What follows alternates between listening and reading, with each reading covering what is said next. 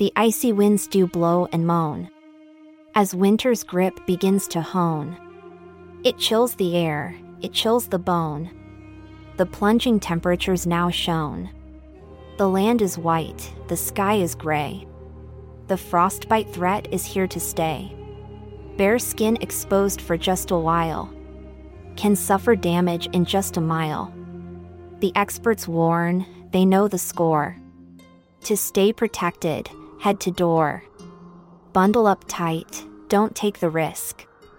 Frostbite's touch, you don't want to miss. But fear not, for there is hope. A warm fire and a cozy coat will keep the cold at bay, and frostbite's icy grip will stray.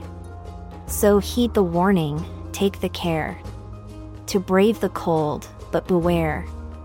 The plunging temperatures, they do tell. Frostbite's dangers, all too well.